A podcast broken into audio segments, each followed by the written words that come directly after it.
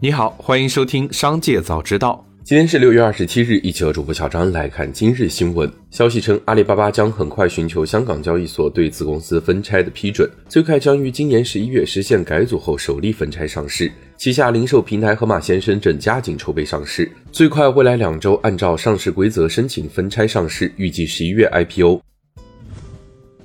云峰金融集团有限公司对近日若干有关万通保险中心业权变更的媒体报道作出澄清。公司及公司之非全资附属公司万通保险国际有限公司从未购入万通保险中心任何业权。万通保险早在两千年起已租用万通保险中心。由于万通保险为该大厦的主要租户，经与大厦业主公平协商后，同意将大厦名称由中国恒大中心更改为万通保险中心。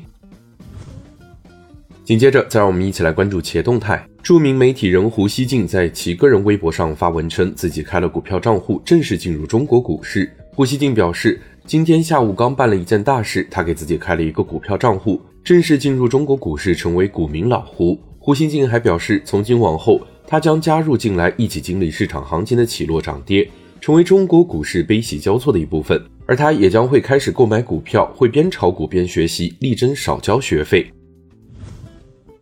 近日，深圳市宝能投资集团有限公司新增多条被执行人信息，执行标的一点三五亿余元。执行法院包括深圳市中级人民法院、深圳市罗湖区人民法院。风险信息显示，该公司目前存在数十条被执行人信息，执行总金额超过三百七十八亿元。此外，还存在多条限制消费令，实行被执行人和中本案件信息未履行总金额超过两亿元。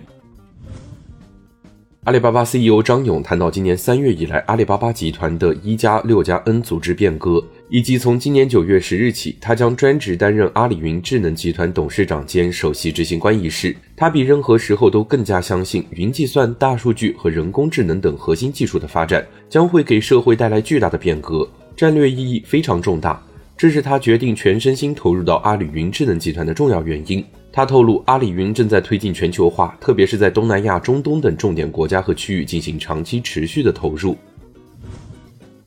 近日，交个朋友直播优选账号发布视频，配文称罗永浩还完六亿债务后到底有多豪横。六月二十六日，交个朋友直播间公司有关负责人回应媒体称，罗永浩还清债务消息不实，罗老师还在努力的工作，将尽快还完债务。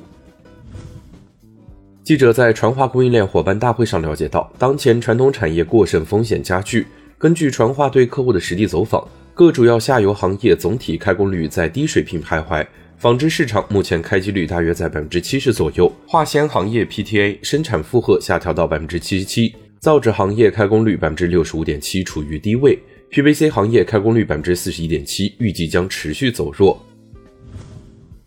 紧接着，再让我们一起来关注产业消息。黑龙江省人民政府办公厅印发措施，提出支持国有企业扩大招聘规模，将按照工资效益联动机制确定工资总额难以满足扩大高校毕业生招聘需求的国有企业，经履行出资人职责机构或其他企业主管部门同意，统筹考虑企业招聘高校毕业生人数、自然减员情况和现有职工工资水平等因素，二零二三年可给予一次性增人增资，核增部分据实计入工资总额，并作为下一年度工资总额预算基数。杭州市政府办公厅及市交通运输局印发技术标准中，申请用于网约出租车的车辆需有杭州市机动车号牌的七座及以下乘用车，登记使用性质为预约出租客运，出厂新车且符合工信部的相关车辆要求，轴距不小于两千七百毫米，行李箱容积不小于四百升。综合工况续航里程不少于四百千米的新能源纯电动汽车，或车辆购置计税价格在十五万元以上的非新能源纯电动汽车，安装符合标准的有行驶记录功能的车辆卫星定位装置和应急报警装置，并接入道路运输监管平台。